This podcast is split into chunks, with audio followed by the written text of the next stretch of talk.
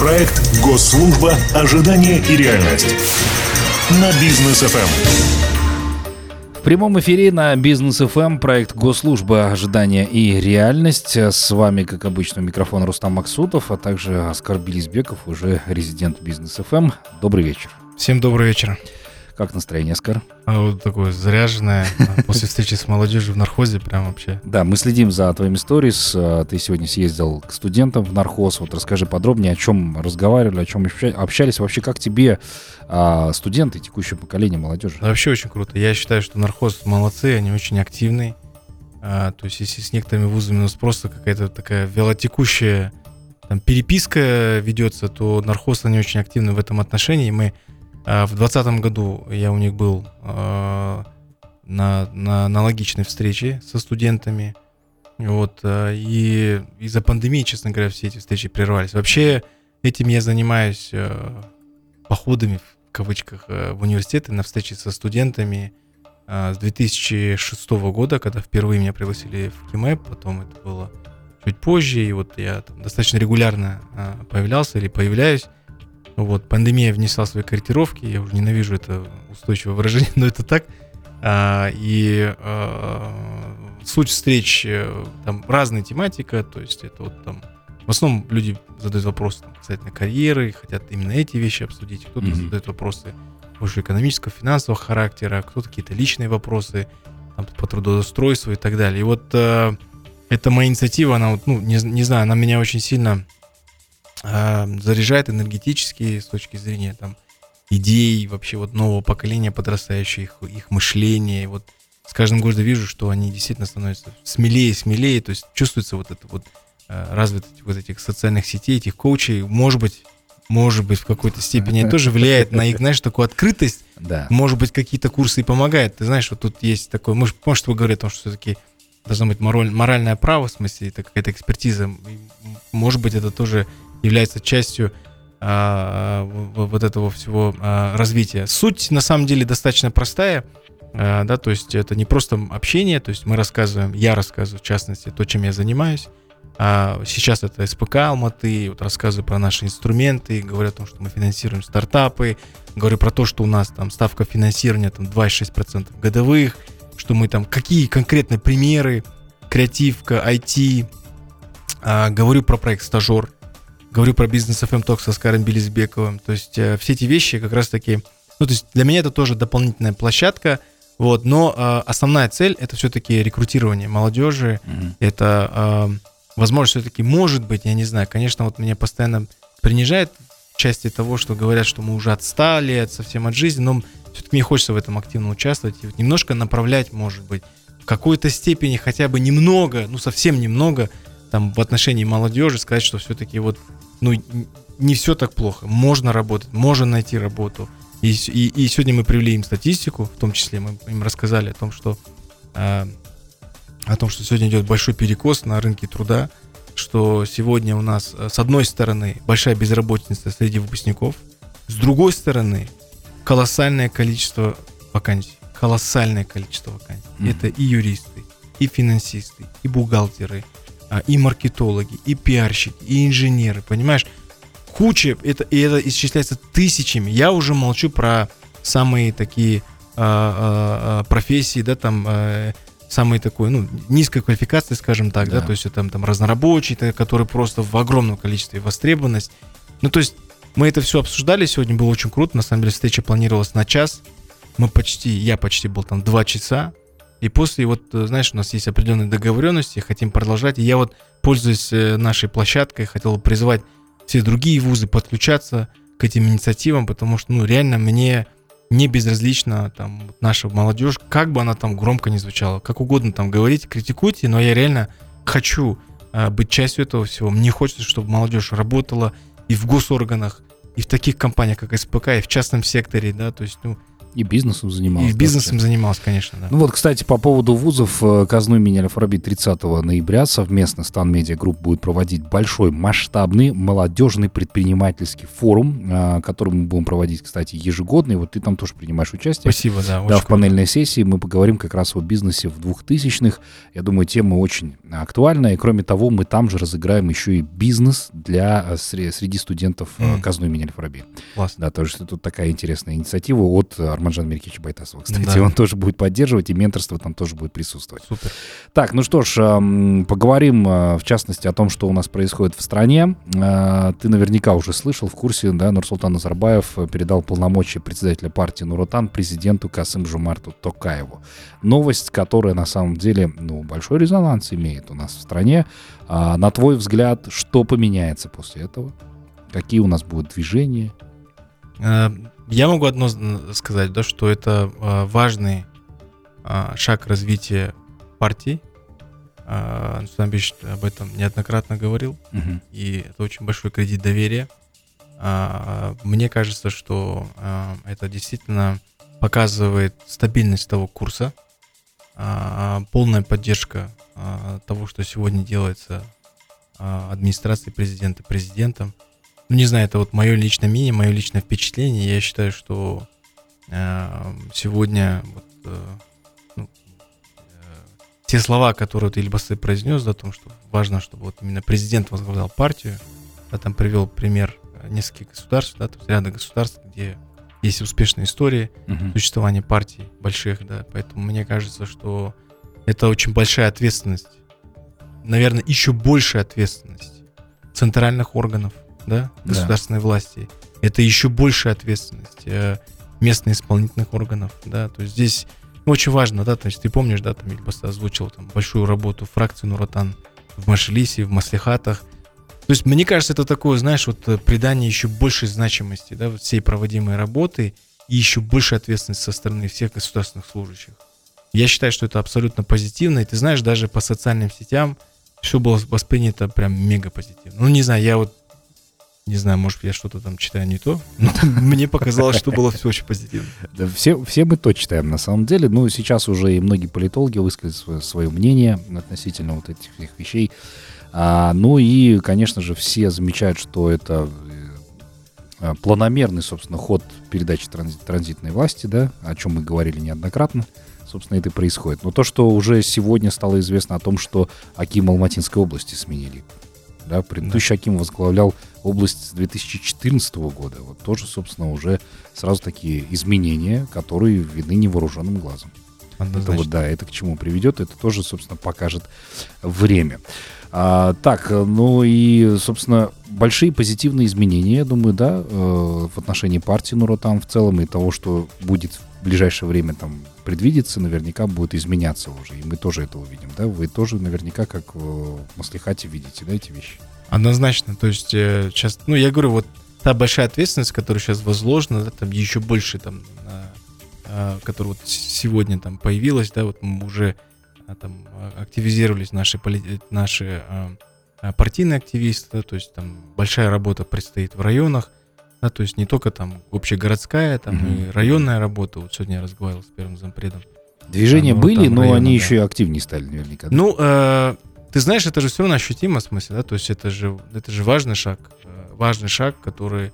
Не могу сказать, что он шокировал.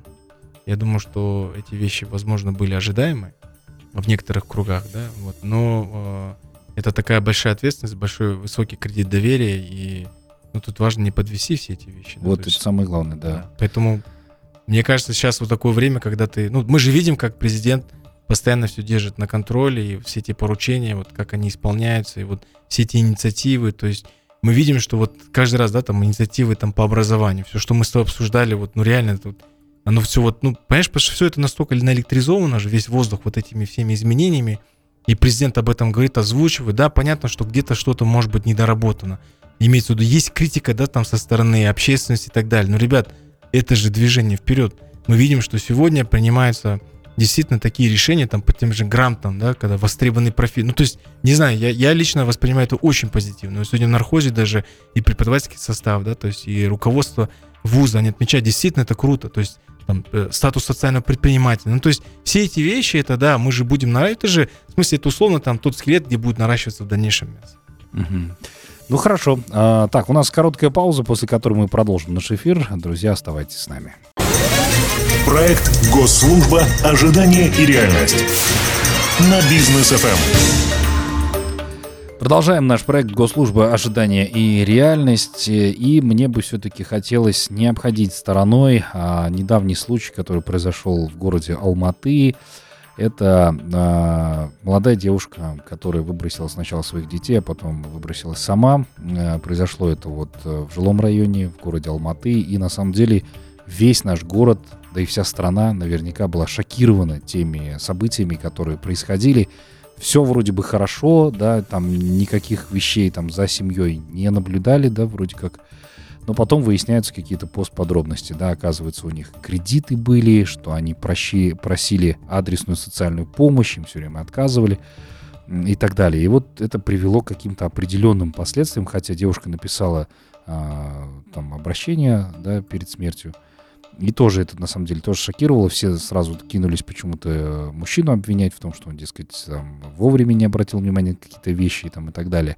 Но судить мы не беремся, но в целом событие произошло, и а, мы вот здесь какой-то вывод сделали в плане того, что общество нездорово сейчас, да, есть какая-то напряженность в целом. И вот это вот событие показало вот твое личное отношение к таким вещам и вообще, что нужно делать вообще, как помогать молодым семьям а, вот вытаскивать, собственно, детей, семью там, и так далее.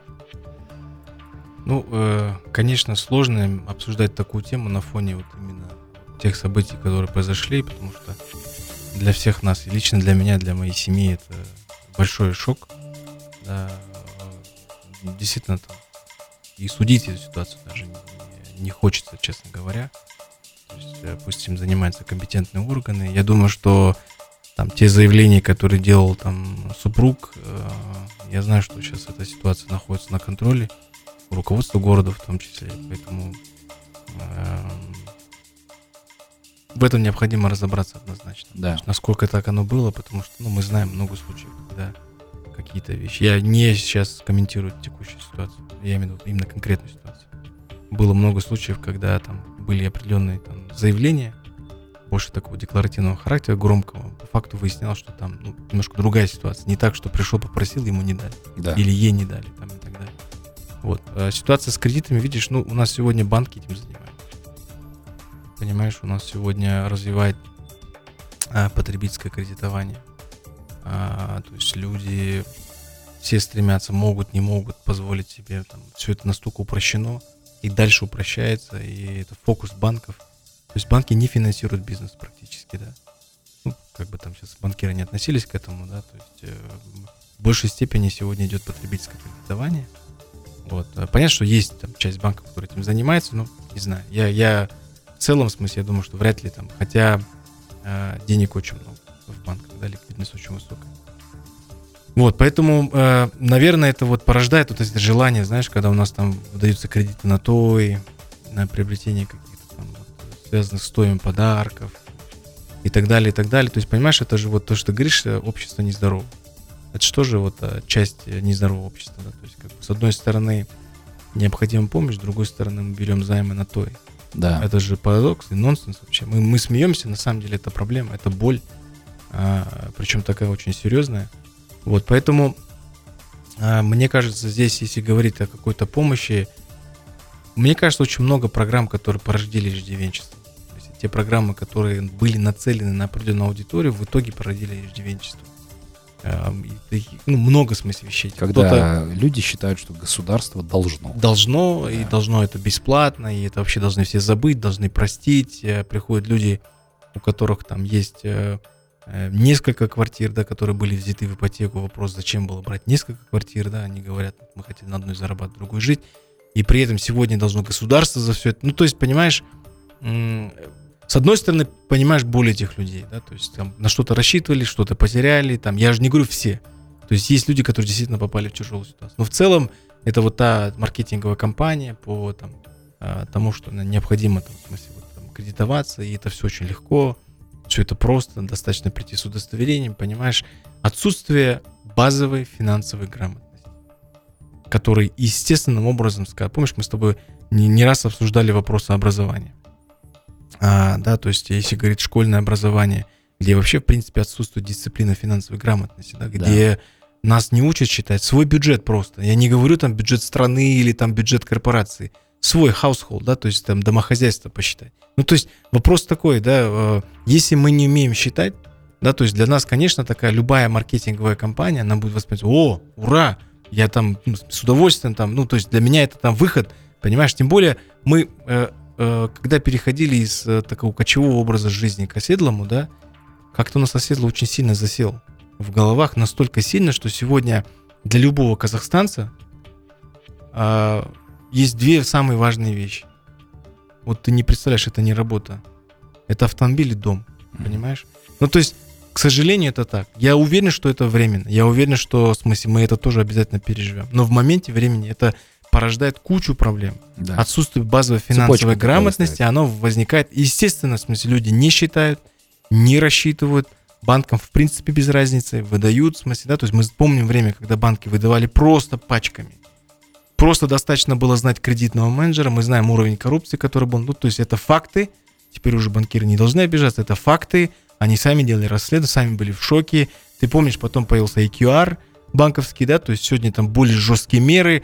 Понятно, все это есть, но, понимаешь, легче не становится, потому что это все было ну, порождено еще раньше, да, то есть да. у нас э, к банковской системе, то есть ну, в этом плане и хорошо, и плохо, достаточно либеральное отношение было все это время, ну, то есть до момента, когда там э, банки пошли, там посыпались, в смысле, один за другим, стали объявлять дефолты, отзываться лицензии и так далее, стал проводиться EQR, Понимаешь, это вот все одно вот, ну, звенья одной цепи. Вот, поэтому сейчас э, с этим бороться, да, первое, на, на чем я считаю необходимо акцентировать свое внимание, это э, фундаментальное знание э, финансах, да, то есть и это не означает, что нужно изучать там, там я не знаю, там, э, расчет себестоимости, там, я не знаю, знать всю бухгалтерию, достаточно уметь просто считать деньги, рассчитывать свои рассчитывать силы, еще, свои да, силы, да. тем более сейчас все максимально там это все сделано в приложении, можно бюджет семьи ввести в приложение. Угу. Да, то есть как бы там кто из казахстанцев ведет бюджет семьи? Я очень сомневаюсь, что большинство. Прям сильно сомневаюсь. Понимаешь, потому что, ну, это вот, оно такое прошлое нам досталось, как бы, ну, я, я считаю, что нужно вот начинать именно с этих вещей. Потому что просто прийти объяснять это бесполезно. Люди все равно будут винить государство. Угу. Потому что они говорят, а почему одним помогаете, а другим не помогаете? Почему вот я оказался в этой ситуации, потому что я там осталась без работы, потому что там сократили работу. Ну, то есть в их словах тоже есть правда. Но, понимаешь, без базового фундаментального знания и понимания всей ситуации сложно им сказать, ребята, ну это же не так. Там сегодня они требуют там одно, завтра требуют другое, понимаешь? Тем более, э, просто сейчас мы видим, что накопленных проблем в обществе стало больше. Угу. Их очень много. Их нужно решать системно. Вот я всегда говорю системно, фундаментально поверхностно там, ну, реально сложно решить, да, то есть как бы это должно быть, ну, такой должен быть глубокий э, э, подход, и самое главное, мне кажется, знаешь, у нас ну, идет же перекос э, на рынке труда, да, то есть как бы одним платят столько, другим платят столько, да, то есть там средняя заработная плата, если не ошибаюсь, по стране 230 чем-то тысяч тенге. Я могу ошибаться, плюс-минус. Да, правильно, правильно. Да. Плюс-минус, там да. мы знаем, идет перекос за счет там Алматы, за счет западного Казахстана, да, да, да, в основном, да, да. да. Вот, ну, в других частях э, страны этого нет. А как на эти деньги жить, допустим, да, то есть как бы, ну, ну, Тебе не кажется, спас... что еще надо пересмотреть э, прожиточный минимум в Казахстане с учетом текущих реалий? Да, просто видишь, там же есть реальная номинальная заработная плата. Да, ну, да. много вопросов на самом деле экономического характера. Просто у меня самый главный вопрос сейчас такой, даже не к экономистам. Вопрос, насколько мы готовы сделать все, чтобы зарабатывать больше.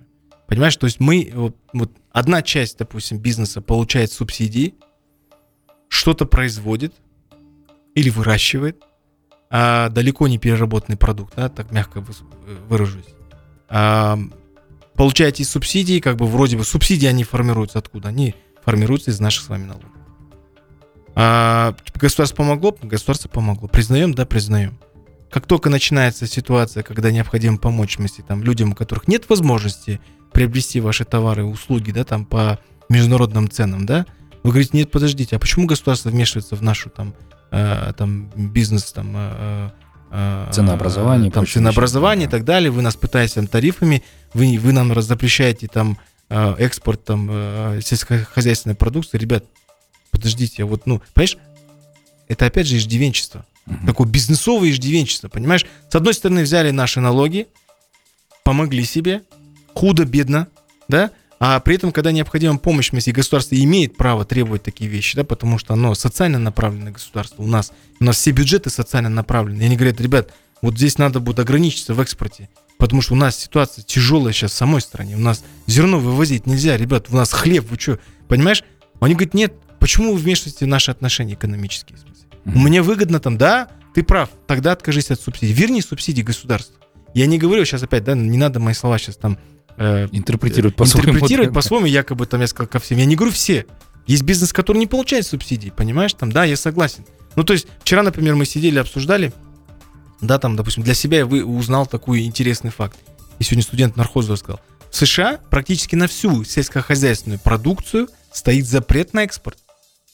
Понимаешь? Мгм. И чем они занимаются? Они занимаются глубокой переработкой. Глубокой переработкой. А мы чем занимаемся? Вырастили скот, отправили в Узбекистан или в соседние другие государства, понимаешь? Мгм. При этом цены на говядину у нас растут. Да. Цены там на курицу у нас там растут. Ну, по- понимаешь, э, э, вот это все будет, пока вот мы, в смысле, вот, Причем, ну, причем я тебе хочу сказать, что в большем соотношении говядина у нас а, завезенная. ну, импорт это другая боль, в смысле, да, то есть как бы импорт это, ну, то есть опять-таки, как мы можем конкурировать, да, то есть мы готовы ли мы конкурировать?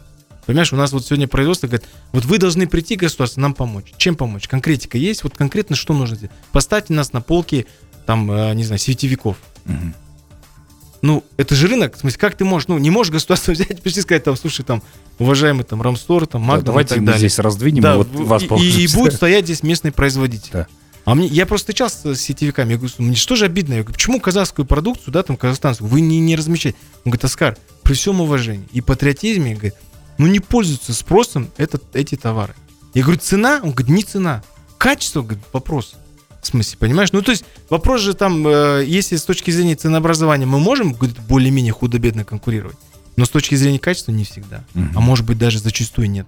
Понимаешь? Ну, то есть, развитие конкурентной среды, в смысле, более открытые границы. Я не знаю, тут здесь вопрос, ну, такого, наверное, комплексного, там, системного подхода, да, то есть выработать такие экономические меры, которые все-таки позволят защитить свой рынок, да, то есть там и создать там среду, при которой можно будет действительно там развивать именно глубокую переработку. И я не говорю, что тогда все будет классно, но по крайней мере мы будем производить э, ну, какие-то конкурентные продукты. Не кажется ли, ну, помимо экономических там всех вопросов, факторов, которые могли повлиять, ну, вот, в частности, на эту семью в целом, но а, какая-то психологическая помощь, по крайней мере, от государства. Вот твой коллега Кайрат Кудайберген выяснил, что у нас есть, оказывается, такая организация, в которой работают, на секундочку, 900 человек. Но Да. при этом а, мы ни разу о ней не слышали, или, может быть, кто-то слышал, но забыл о ней.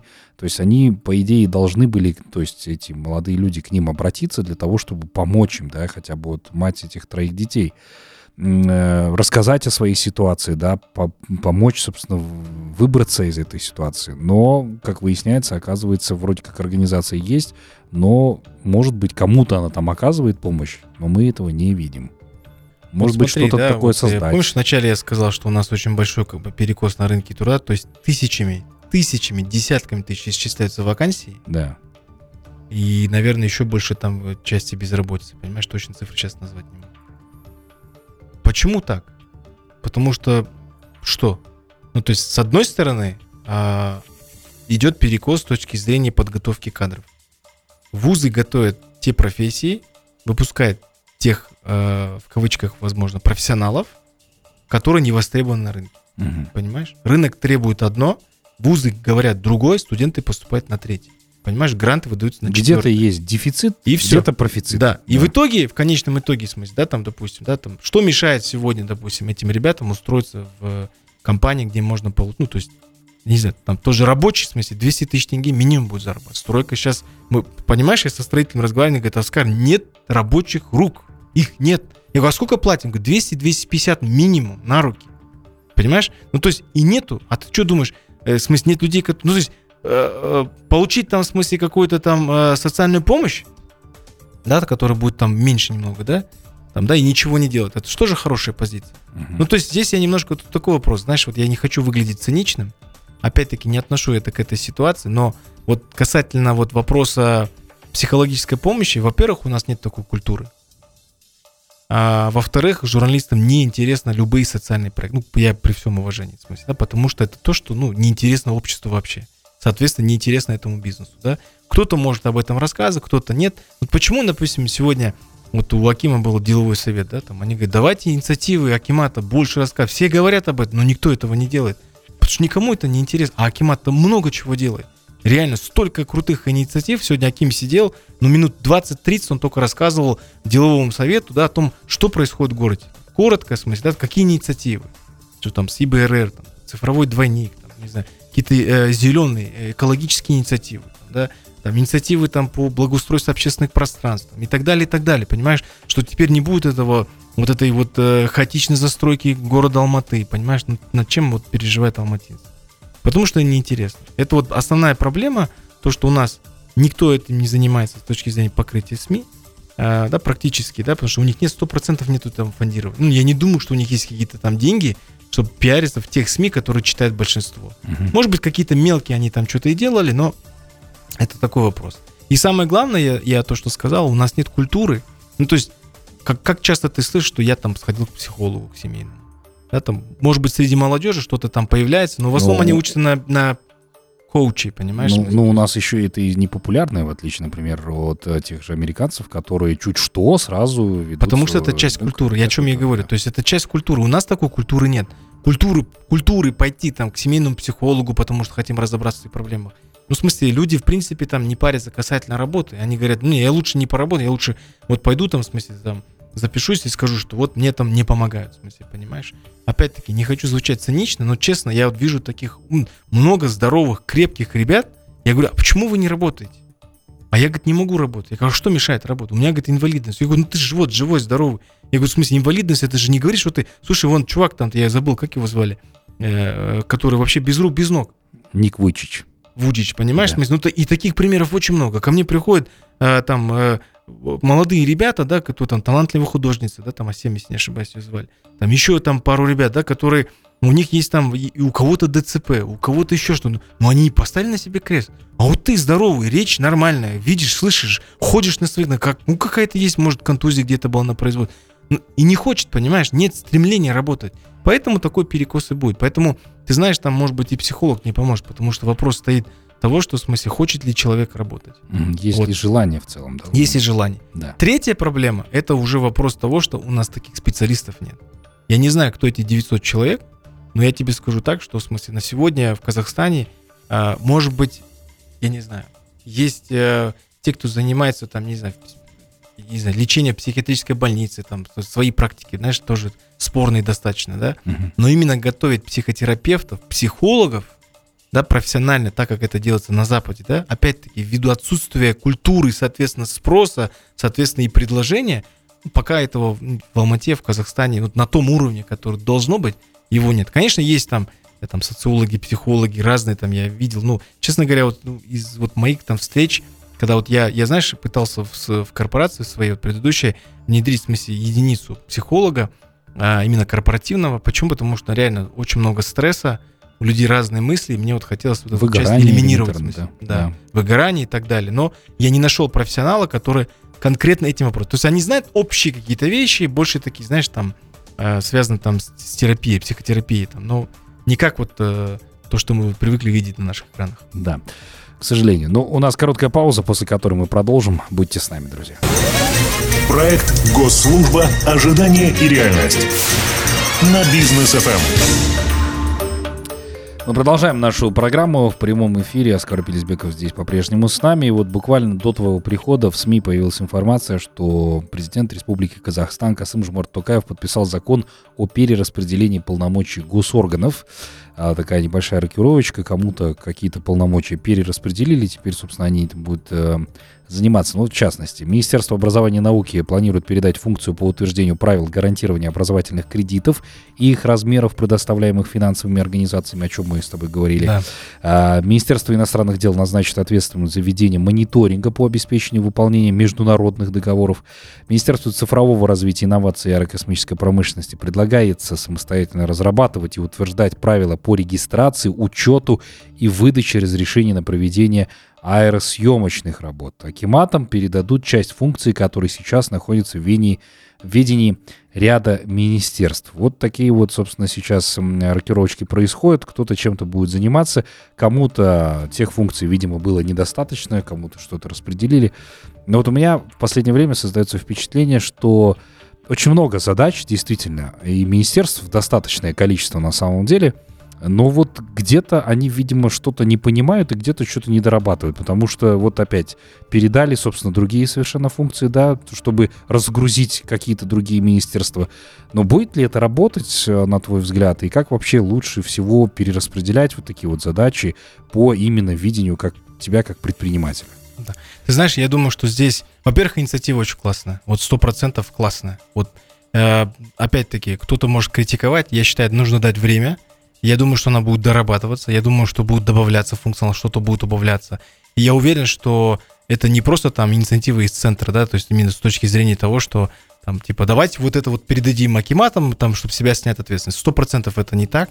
Я думаю, что все ровно наоборот. И опять-таки, вот принцип слышащего государства относится не только к гражданам, потому что мы тоже, вот чиновники, да, там коллеги, в смысле, квазигосударственный сектор, они же тоже являются частью Э, гражданского общества. То есть мы тоже граждане, мы тоже такие же резиденты Республики Казахстан. И вот э, ты знаешь, классно, что э, центр слышит эти вещи, да, то есть это те, те вещи, которые озвучились и в маслихатами, и местный исполнительный орган, да, то есть я знаю, что он с таким города часто за это сетует, да, постоянно об этом говорит, он и на встречах с президентом страны, и с Э, премьер-министром республики, с министрами, да, на, на, э, на встречах с правительством постоянно поднимает вопросы, допустим, ты знаешь, есть э, закон об особом статусе, да, да. Вот трех городов, Нурсултан, Чимкент и Алмата, да, то есть потому что действительно какие-то вещи и какие-то вещи необходимо принимать, не озираясь на центр. Я уже выражаюсь словами президента, если ты помнишь, он об этом говорил в послании. Угу. То есть, опять-таки, от послания до того, как сегодня это внедряется, да, там прошло совсем короткое время, и, честно говоря, если ты помнишь, мы думали, ну, наверное, это займет больше